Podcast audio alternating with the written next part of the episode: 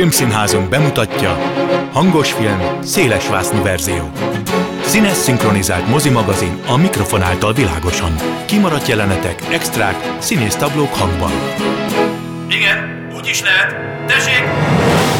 Hangos film, szélesvásznú verzió. Jó napot kívánok a szerkesztő műsorvezető Tímár Ágnes köszönti Önöket. A mai adásból kiderül, milyen egy igazi kalóz, mármint egy igazi filmes kalóz, aki így persze már nem is annyira igazi, vagy mégis hogy egy kalózkapitány vajon csak férfi lehet-e, és hogy feltétlenül negatív figura erről is beszélgetünk a következőkben. Vágjunk bele! Mozgóképizmus. Filmek politológus szemmel. A vonalban Pár Ádám, történész politológus, a Méltányosság Politika Elemző Központ munkatársa van velem. Szia! Szia! Kalózokról beszélgetünk, vagy filmes kalózokról, vagy legalábbis olyan kalózokról, akikről filmet készítettek, mert ugye itt ezek között azért van különbség már abból a szempontból, hogy minek lehet mondjuk valós alapja, vagy esetleg teljesen fiktív. És a beszélgetésünk apropója, ez egy korábbi, hát nem annyira régi írásod. Szándokán ugye nagy sláger volt Magyarországon, tehát szerintem még a legfiatalabb korosztálynak is legalábbis ismerősen cseng a neve. Bizonyos generációknak meg hát egészen kultikussá vált a sorozat, de az ő kitalálója azért természetesen nem a filmgyártás korához köthető elsősorban, akkor kezdjük mindjárt ezzel az eredet történettel, tehát hogy Szandokán kinek a, a műve.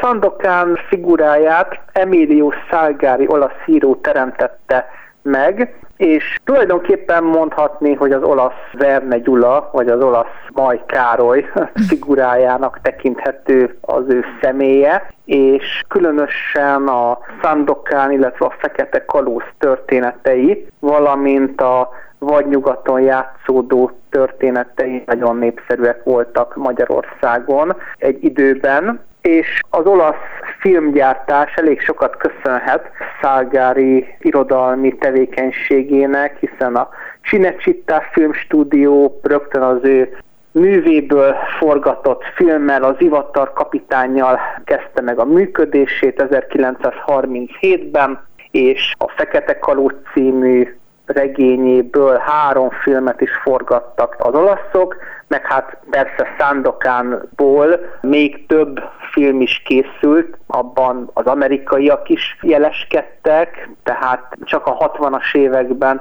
készült legalább egy 5-6 film, de hát mindenkinek nyilván az 1977-es Kabirbedi főszereplésével készült alkotás, ami ismert, vagy hát Magyarországon legalábbis az lett a legismertebb. És hát ez a fekete kalóz dolog is azért érdekes abból a szempontból, hogy mind a kettő Kabirbedihez köthető. Mármint, hogy filmes van. szempontból. I- igen, igen, filmes szempontból így van. Kabir Bedi, aki egy félig indiai szik, félig angol színész, bollywoodi filmekben játszott a Fekete Kalóz és Sandokan történetek mozgóképre vitele előtt, a Fekete Kaló című 1976-os filmben nyújtott alakítása indította el a, a világ hír felé, ugyanis amikor a következő évben kerestek a Sandokára egy ideális főszereplőt, akkor Kabir Bedire gondoltak, tehát olyan jól játszotta a Fekete Kalózt, hogy a másik tengeri rablónak a figuráját is rábízták, úgyhogy Kabir Bedi tulajdonképpen sokat köszönhet Szálgarinak, és ezzel a két kalóz figurával kezdődött a színész karrierje. És hát ugye rengeteg kalózzal találkozunk a filmtörténetben, de azt mindjárt szögezzük le, hogy a kalóznak feltétlenül rossznak kell lennie? Egyáltalán nem. Sőt, itt rögtön egy fogalmi pontosítást tennék. Magyarországon abból kiindulva, hogy soha nem volt az ország igazán tengeri hatalom, nagyon sok hajózáshoz kapcsolódó fogalom értelemszerű leegyszerűsödött, és leegyszerűsítve került be a mindennapi beszédbe. Így vagyunk a kalóz fogalmával is. Alapvetően a kalóz meg a pirát fogalmát összeszokták keverni, vagy összeszokták mosni.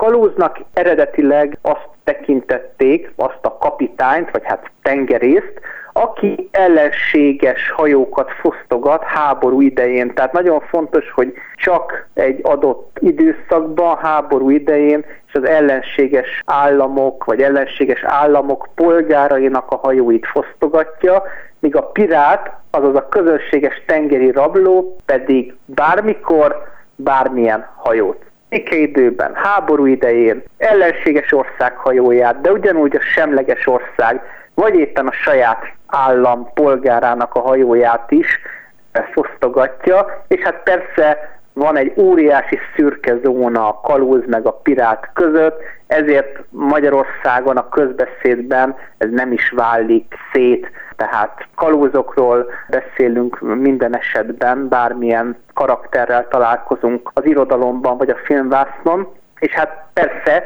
már ebből sejthető, hogy voltak olyan, most én is leegyszerűsítve mondom, kalózok a történelemben magában, akik nemzeti hőssé váltak. Csak a legismertebb, tehát tényleg Magyarországon a legköztudottabb nevet mondom, Sir Francis Drake, aki spanyol szemszögből nézve egy közösséges gazember és rabló volt, miközben egyébként az angol királynő első Erzsébet lovaggá ütötte, hiszen a spanyol királynak a hajóit, illetve amerikai gyarmatait fosztogatta. Francis Drake-ről több film készült, elég sokszor megfilmesítették az alakját, tehát mondjuk ő egy tipikus esete annak a tengerésznek, aki az egyik fél szemszögéből nézve rabló, a másiknak a szemszögéből nézve nemzeti hős.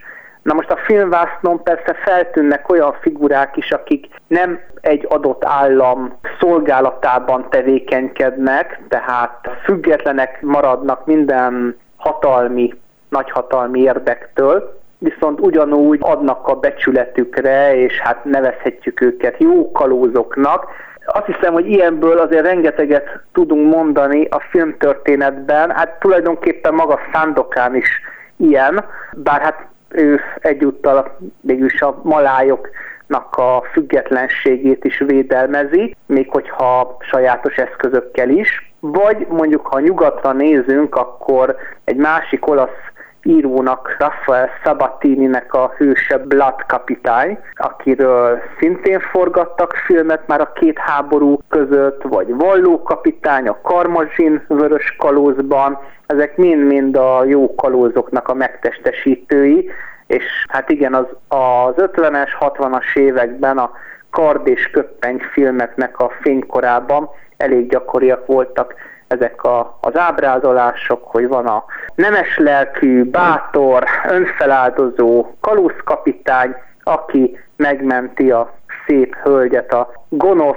összetegnek ábrázolt, kegyetlen kormányzótól, és egyúttal védelmezi a gyengéket. Ez egy tipikus beállítás a Sandokántól, Blood kapitánytól kezdve, még egészen a Johnny Depp féle figuráig, tehát még a Karib-tenger kalózai című filmnek a Sparrow kapitányát is kicsit ebbe a kategóriába tudnám sorolni. De vannak egyébként olyan kalózok is, akik pedig nosszak, tehát kegyetlenek, meg cinikusak a filmvásznon, viszont mégis pozitív szerep be tudnak kerülni. Hát most csak Tompion Silverre utalnék a Kincses szigetből.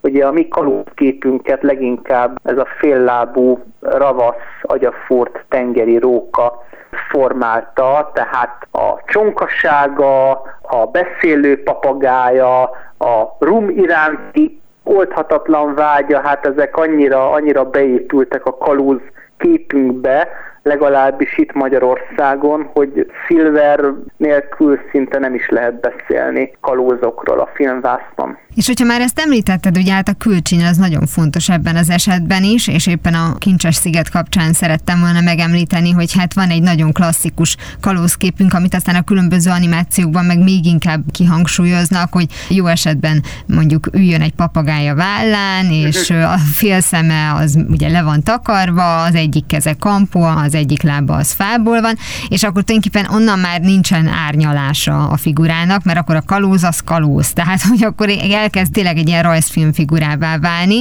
és aztán később kezdtek ezen talán kicsit lágyítani, vagy tényleg kicsit árnyalni ezeket a figurákat. Igen, ugye a kalózokról számos történet kering már évszázadok óta, hogy tényleg, ahogyan te is említetted, állandó társuk a beszélő papagáj, és fél lábuk vagy fél kezük hiányzik, és azt pótolják valamivel, meg elásott kincsek után kutatnak, illetve hát ők maguk is félre rakják jobb időkre a kincseiket valamilyen lakatlan szigeten elásva, és a fogjaikat pedig vagy kirakják teregítve az óceánon, sorsukra hagyva őket, vagy pedig ugye pallón besétáltatják őket a tengerbe. Na most ezeknek a sztereotípiáknak, vagy, vagy hagyományos toposzoknak a nagy része azért kitaláció, tehát jelentős részét ezeknek a filmbéli toposzoknak a valós kalózok nem tették, de mondjuk azt, hogy kirakták a fogjaikat mindenféle lakatlan partszakaszon vagy szigeten, az bizony előfordult, meg hát elég sok kalózról voltak mendemondák, hogy a kincseit félre rakta jobb időkre. Akkor Robert Louis Stevenson megírta a Kincses szigetet, akkor végül is hát egy-két valós kalóznak a figuráját gyúrta össze a nevezetes Flint kapitány alakjában. Ugye hát Flint kapitány az, aki regényben már nem szerepel, de a történetet megelőzően elrejti a kincset ezen a bizonyos szigeten, és aztán ebből keletkeznek a kalamajkák. Hát egy telévér ifjúsági regényről van szó, tehát mondjuk a kor, a 19. század vége ponyva irodalma színvonal fölött teljes egészében ott van a Kincses sziget, és nem véletlen, hogy azért nagyon sokszor, meg nagyon sokan megfilmesítették ezt a történetet. Hát eleve az, hogy egy a kamaszkornál egy picikét idősebb fiú a főszereplője, ez már önmagában nagyon izgalmas volt, hogy hogyan áll helyt a tengeren, a sok marcona tengeri rabló között, és aztán külön Long John Silvernek a figurája, aki tényleg egy nagyon érdekes személyiség abban a tekintetben, hogy egyértelműen egy kegyetlen figura, viszont mégiscsak sokszor átsodródik a jó oldalra, tehát nem véletlen, hogy nagyon sokan bújt Silver bőrébe, olyanok, mint Orson Welles, Charlton Heston, Anthony Quinn, Robert Newton. Robert Newtonnal készült még egy 25 részes sorozat is Ausztráliában, Silver kalandjai címmel. Én azt gondolom, hogy ez egy örömjáték minden színésznek belebújni ennek a hősnek a bőrébe. Azon gondolkoztam, hogy mi lehet az oka annak, hogy mégis ennyire túltolták ezeket a, a kalózfigurákat, amiket te is mondtál, hogy a tengerbe dobjuk az ellenséget és társai, hogy valahol mégiscsak van egy ilyen egyeduralma magának a, a kapitánynak, aki még békeidőben, és ha nem kalózról van szó, akkor is házasságokat köthet, tehát hogy dönthet a saját hajóján, mint hogyha az egy önálló ország lenne, aminek ő a királya, és hogy gondolom ez a fajta uralkodói mentalitás könnyen átcsaphat egy egyébként negatív személyiségjegyekkel rendelkező ember esetében a túlzásokba. Igen, hát valóban már évezredek óta így van, hogy a hajón a kapitány Isten után az első. Temethet, eskedhet, megbüntetheti teljesen szabad kézzel az endülőket, Nyilván a hajón nagyon kemény élet, a durva tengerész élet, az ezer viszontagság nagy mértékben hozzájárult ahhoz a képhez, amit a kalózfilmek sugalnak. Ugye a kalózfilmek is általában ezt a durvaságot, a hajón való nehéz életet igyekeznek hangsúlyozni, bár persze Nyilván itt a cselekményen, a történeten, a mesén van a hangsúly, tehát amit át kellett élni egy egyszerű tengerésznek, abból éppen csak egy kis ízelítőt kap a néző. De igen, tehát a hajón való hierarchia, társadalmi szerkezet nagy mértékben eltért a, a szárazföldi társadalomtól. Mások voltak a nehézségek, és mások voltak a szabályok. Például egészen elképesztő, hát írtam ebben a kis tanulmányban is, hogy milyen becsületkódexe volt a karib-tengeri kalózoknak. Hát én is így leegyszerűsítem, mert így azért talán jobban érthető, meg nyomon követhető, hogy például legelőször a zsákmányból a sebesültek vehettek. Uh-huh. Aztán a sebesülés mértéke szerint is megszabták, hogy ki mennyit vehet ki a zsákmányból. Ugye nagyon sokszor elhajóztak olyan helyekre, ahol volt pap, és akkor a legénység meggyónta a bűneit. Hát erről is fennmaradtak feljegyzések, hogy néha egy egész napot tett ki a gyónás, mert olyan hosszúra nyúlt a, bűnöknek a listája, amit meg kellett gyónni. Ezt nyilván elsősorban a katolikus, és övethet egyáltalán katolikus, és így módon uh, leginkább a francia kalózokról van szó, de hát általában véve is nagyon erős tudott lenni a hitélet, például a csaták előtt. Ugye olyankor, olyankor senki nem volt hitetlen, hogy így mondjam, bár az is kérdés, hogy a vallásossággal hogyan álltak ezek az emberek, mert például egy Jeannot Le Olonna nevű véreskező kalóz eléggé nehéz nekem legalábbis egy keresztény embernek elképzelni, a mai fogalmaink szerint, de hát minden esetre egyfajta ilyen sajátos vallásosság hatalmába kerítette még a csaták előtt ezeket az embereket. Úgyhogy ez egy egészen másfajta társadalom volt, másfajta normákkal, mint a szárazföldön, ahogyan a Kabir Bedi által játszott Fekete Kalóz mondja is, hogy nem jobb, meg nem rosszabb az itteni törvény, mint ami a szárazföldön uralkodik, hanem más. A szárazföldön mondjuk van rabszolgaság, még itt Tortuga szigetén pedig elviekben legalábbis mindenki egyenlő. Tehát a fekete kalóz is, meg a fehér is, most bőrszín értelemben mondom.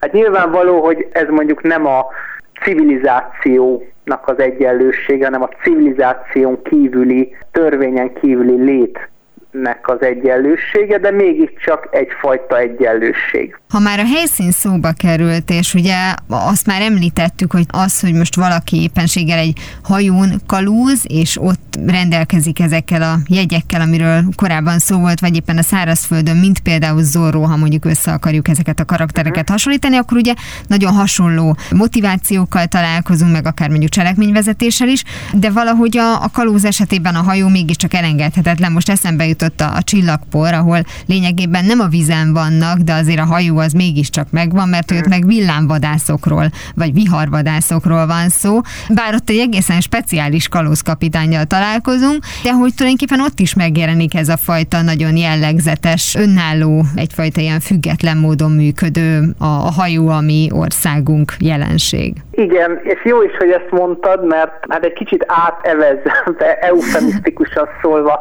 átevezve mondjuk az űrfilmek világára elég sok olyan science fiction film van, amelyben egyértelműen tetten érhető, hogy kalózfilmek inspirálták, tehát amikor megjelennek bizonyos űrkalózok és el akarják kapni a, a jóknak, a jó szereplőknek az űrhajóját, úgyhogy nagyon érdekes módon a kalóz filmeknek a logikáját, cselekményvezetését sokszor átemelik az űrben játszódó filmekre. Egyébként a Kincses szigetből hát legalább három olyan adaptáció készült, amelyik a cselekményt és a szereplőket, azok karakterét, személyiségét megtartotta, de átemelte az egészet a világűrbe. Például ugye a hát Kincses volt, bolygó volt ugye Igen, az például a Kincses bolygó 2002-ben, vagy éppen említettem, hogy Anthony Quinn is bújt Long John Silver bőrébe. A 90-es években készült egy olyan sorozat, amelyik a világűrben játszódott szintén, és szintén a kincses bolygót keresték benne a szereplők. Magyarországon is vetítették ezt a sorozatot, és még volt még a 80-as években is egy hasonló ilyen, de hogyha most arra gondolunk, hogy akár csak a csillagok háborújában, ugye ott is láthatunk ilyen mindenféle különös lényt kocsmában üldögélve, hát azok is tisztára, ha most eltekintünk a mindenféle bizarr szörnyfiguráktól, meg attól, hogy egy távoli galaxisban vagyunk, egy az egyben leképezik azt, ahogyan a klasszikus kalózfilmekben bemegy a főszereplő egy kalózokkal teli kocsmába. Ahol maga a főszereplőnk is tulajdonképpen, az egyik főszereplőnk is kalóz, hiszen Han Solo mi más, hogyha nem egy űrkalóz. Hát igen, igen, igen, egy űrkalóz, igen, aki csempészkedik, igen, de hát lényegében véve az is egy kalóz tevékenység. igen. És az a fajta, amelyik ugye aztán a jó kalóz lesz, hogyha már ugye itt szó volt arról, hogy jó vagy rossz egy kalóz. Már említettük a Karib-tenger kalózait, és erre azért szerintem érdemes egy kicsit bővebben kitérni, mert hogy a Szandokán bármennyire is óriási robbant, ugye, tehát hogy nagyon nagy nézettsége volt, az, az a tévéképernyőn kívülre nem tudott kerülni. És hogy mindig vannak azért ilyen nagyon jellegzetes karakterek, amiket a filmek használnak, hogy egy időben a vámpírok, aztán a zombik, és a kalózok annyira nem tudtak nagyon megvetni a lábukat, legalább az egyiket, ha a másik fávol is van, de minden esetre mondjuk a Karib-tenger karozai, hogy már négy, ugye négy részt is megélt, tehát az azt mutatja, hogy így érdekli az embereket. Én őszinte leszek, az elsőt elkezdtem annó nézni, és 15 perc után én azt mondtam, hogy nem, nem értek el. Nem tudom megmondani, hogy miért tök helyes, Osztoz, tök cuki. ebben az érzeletben. Ah, köszönöm szépen, pedig azt hittem, hogy segítesz meg, megmagyarázod, hogy miért jó ez. Tehát a Karib-tenger karózai mondjuk egy szandokánnal szembe a mozi vászonra készült, és ott óriási sikert ért el. Tehát ez azt bizonyítja, hogy nem a műfajjal van a baj, a megvalósítás az tud olyan lenni, hogy érdekli az embereket. Tehát valamiért mégiscsak azért ez jó lett, hogyha újabb és újabb epizódokat gyártottak. Én azt gondolom, hogy ami miatt tudott működni, Sparrow kapitánynak a figurája, akit Johnny Depp játszik, az az, hogy kicsit romantizálja is a kalóz képet, tehát visszahozza a hagyományos Long John Silver meg Blood kapitány féle kalózképet ez a figura, külsejében, tehát a fonott haj, a háromszögletű kalap, ami nélkül nem kalóz a kalóz. Ugye az összes kalóz kapitány, ha megnézzük a filmeket, akkor, akkor vagy tolbokrétás kalapot visel, vagy háromszögletű kalapot. Most értelemszerűen az európai meg az észak-amerikai kalózokról beszélek. Most ezt a fajta öltözetet, mentalitást, figurát visszahozza Johnny Depp. Tehát ami a color lokál, a helyi szín, az teljes mértékben működik ebben a filmben, tehát így néz ki egy, egy kalóz, igen, ahogy elképzeljük a 17. századból külsejében.